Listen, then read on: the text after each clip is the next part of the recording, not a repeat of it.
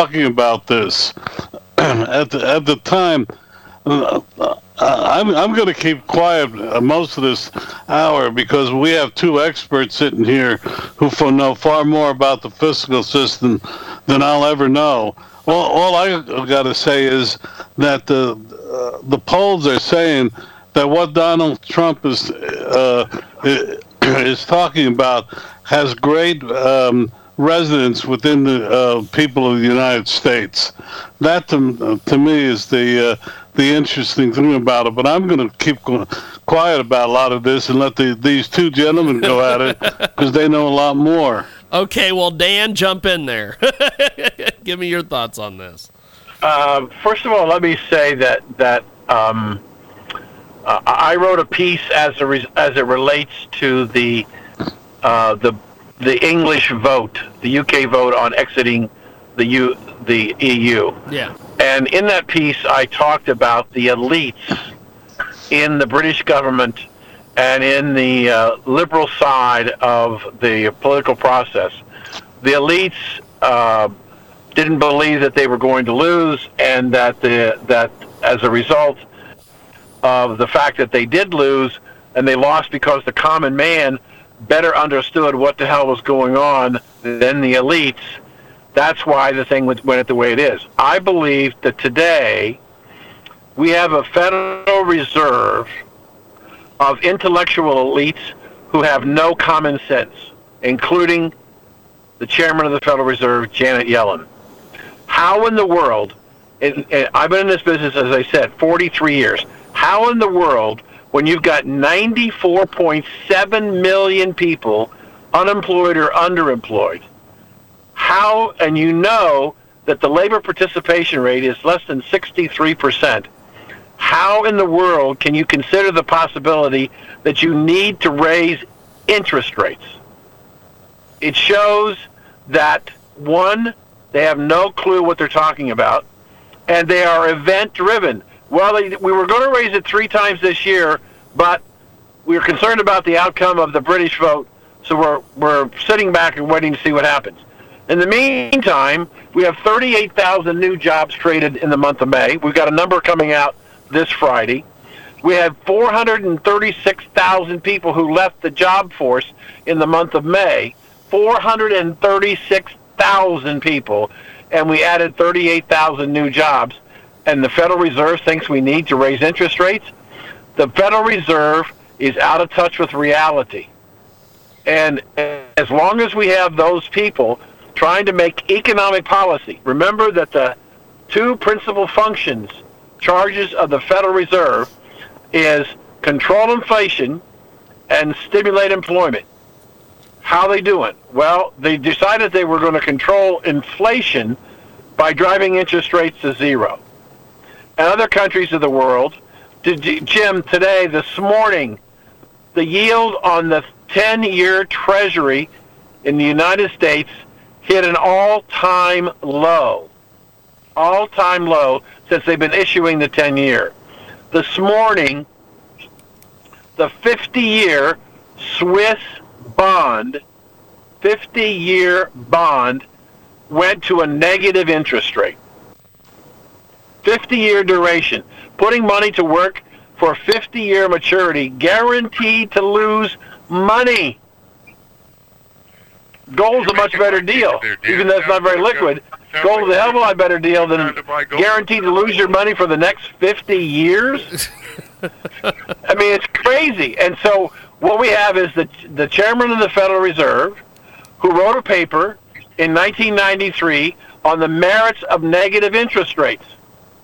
And I think that the Federal Reserve, which only has one bullet left in their gun, they're going to they're going to shoot that because this economy, remember from the political process, the economy in the last year of a presidential term is the best it's going to be because the president either is trying to get reelected or trying to build the economy so that his follower in his party can get elected. Now, we're, we're talking about a GDP in this country looking at something less than 1% for the year. We got 94.7 million people under or unemployed. We've got a participation rate of 63%. and the Federal Reserve is concerned about the economy overheating. Give me a break. What Trump is saying, these guys are idiots. They're absolute idiots. They don't know how to manage policy because they change their mind as often as they change their underwear. There is no policy, there is no direction. They're basically reacting to current events and not making long-term strategic decisions. So, agreed. And you look at their quandary. Their quandary is, of course, MZM, money with a zero maturity, 14 trillion. That's people's money piled up in checking and savings accounts. And then monetary velocity right along with workforce participation. Not only are people hoarding their money, but they're not spending it at all. So what is that where does that leave us? There's only one thing that can fix this and it's the American plan, what we had in 1808 and of course what Trump is alluding to. Strong protective tariffs. You want a $10 gas uh, a barrel gas tax? I want a $20 a barrel import tax on foreign oil. I want to put trade tariffs on Japan. Yep. I want to stop trading banking deals via the Federal Reserve for manufacturing jobs, which is effectively what we've done. We let our banks go into South Korea. You bring your cars and sell them in the United States. All of these are undermining not only environmental protections in the United States, hard won and put in, but worker safety. What about all the union gains? All of that is being union busted by horrible trade deals in which our export jobs, our jobs are exported to other countries where they ignore environmental regulations, they ignore labor regulations, they treat their workers so badly that they wouldn't even be able to employ people in the United States, and then we let them import their goods back into this country, not only not paying an income tax, Mitsubishi doesn't pay income tax in the U.S., but then there's no tax or tariff for any of their goods coming in. You go back to the American plan where the revenues of the central bank are controlled by the Treasury of the United States, and the import tax is collected at the border in the form of a tariff. You won't need an income tax. Uh, that makes sense. And you'll encourage companies to set up shop again in the United States instead of moving to Ireland, where the corporate rate is 12%. You know, here in the U.S., where they pay double that, triple that, uh, of course Triple they're that. going to move to Ireland. Use your brain. Yeah, of course they will. So we incentivize companies to strip away American jobs. And I look at who led the pack there. Isn't it curious? The guy who's howling loud, Mitt Romney, was like one of the first guys to export American jobs and loot American companies. So, Jim, this morning, this morning, the International Energy Agency, which is a independent organization, Yeah. reported that the proven reserves in the United States for crude oil are greater than the proven reserves of Saudi Arabia and Russia. What makes no sense to me, Jim, why are we importing 4 million barrels of oil a day from the Middle East when we've got wells shut in in the United States? We make our oil attractive by, as the gentleman suggested, by adding a tariff on imported oil. We'll stop buying that oil in a hurry and start using American oil and putting people back to work to pump the oil.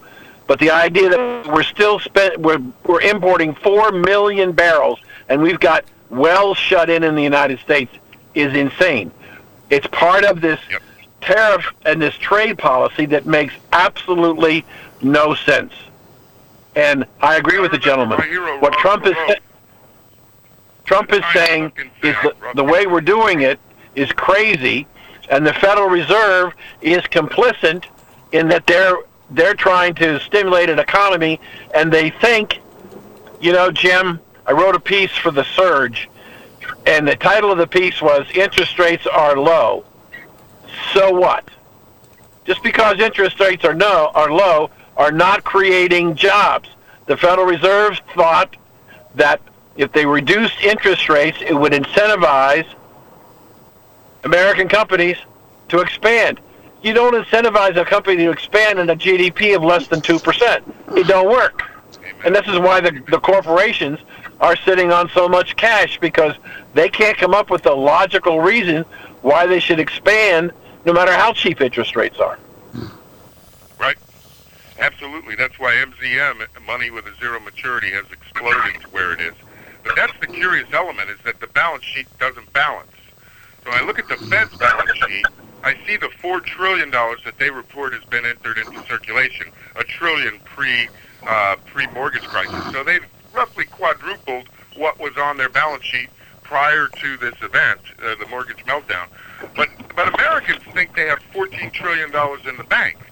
So the question has to be, you know, where's the other 10?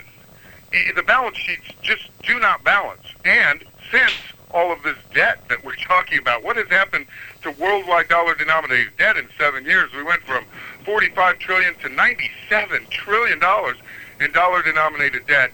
If we don't have the money to pay, that's the very same crisis that we saw from 29 to 33. And the Fed had Mhm. its hands tied because of the gold standard then. They don't have their hands tied today.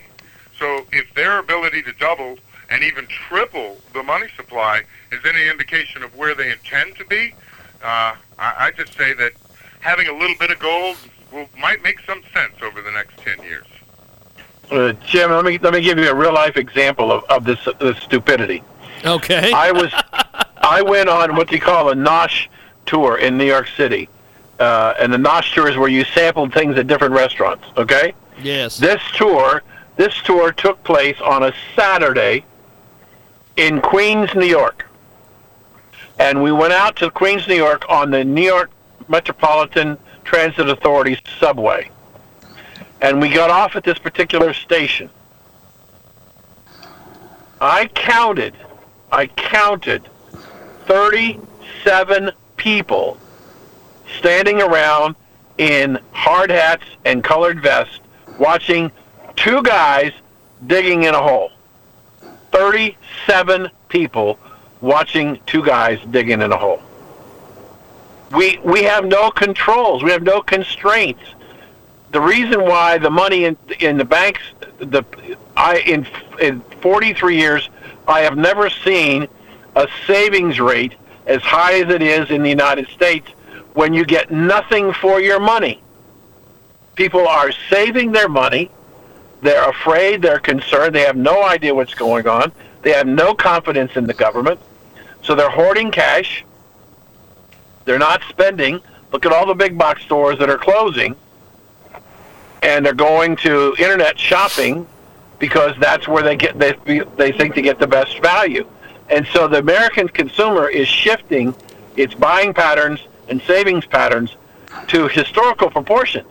I mean, I've in in, in 43 years, I've never seen north of five percent savings rate when you virtually get nothing at the bank. Nothing. Yeah, again, that's why I think uh, gold and silver hold some positive benefits. Sorry to do that again, but you know when you can't, when you get a negative rate of return, you put ten thousand in the bank in January, you get ninety nine fifty back at the end of the year. Why not hold a tangible asset at that point? And and that's what I think the behavior of the typical investor it will be.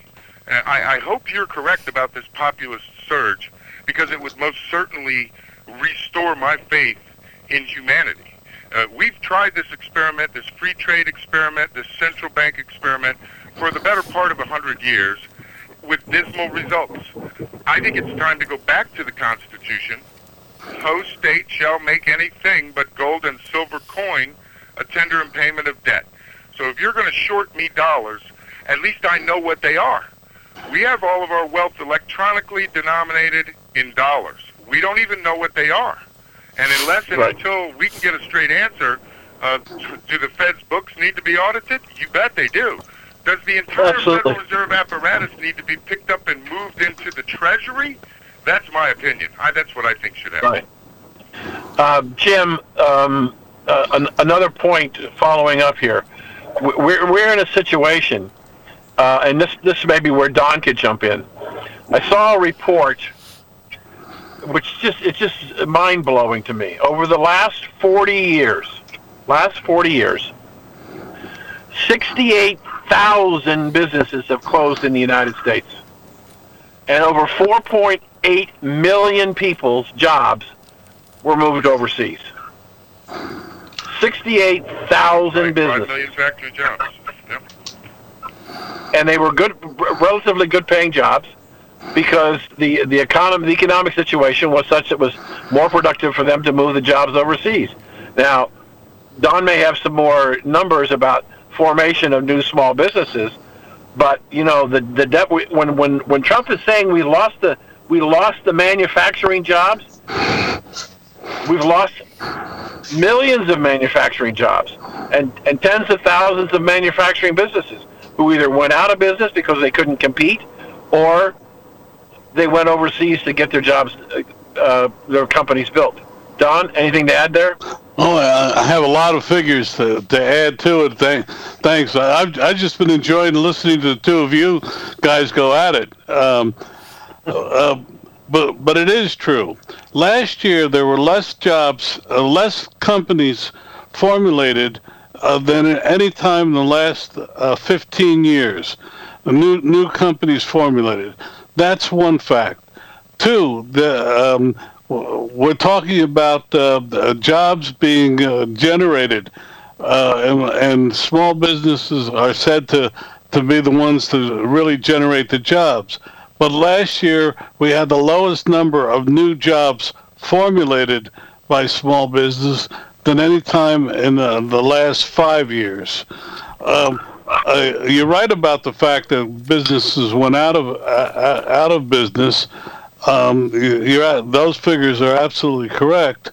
Uh, and the plain and simple fact is the average um, uh, uh, um, income of American families declined last year, and in fact is lower than it was uh, 10 years ago. Isn't that a shame?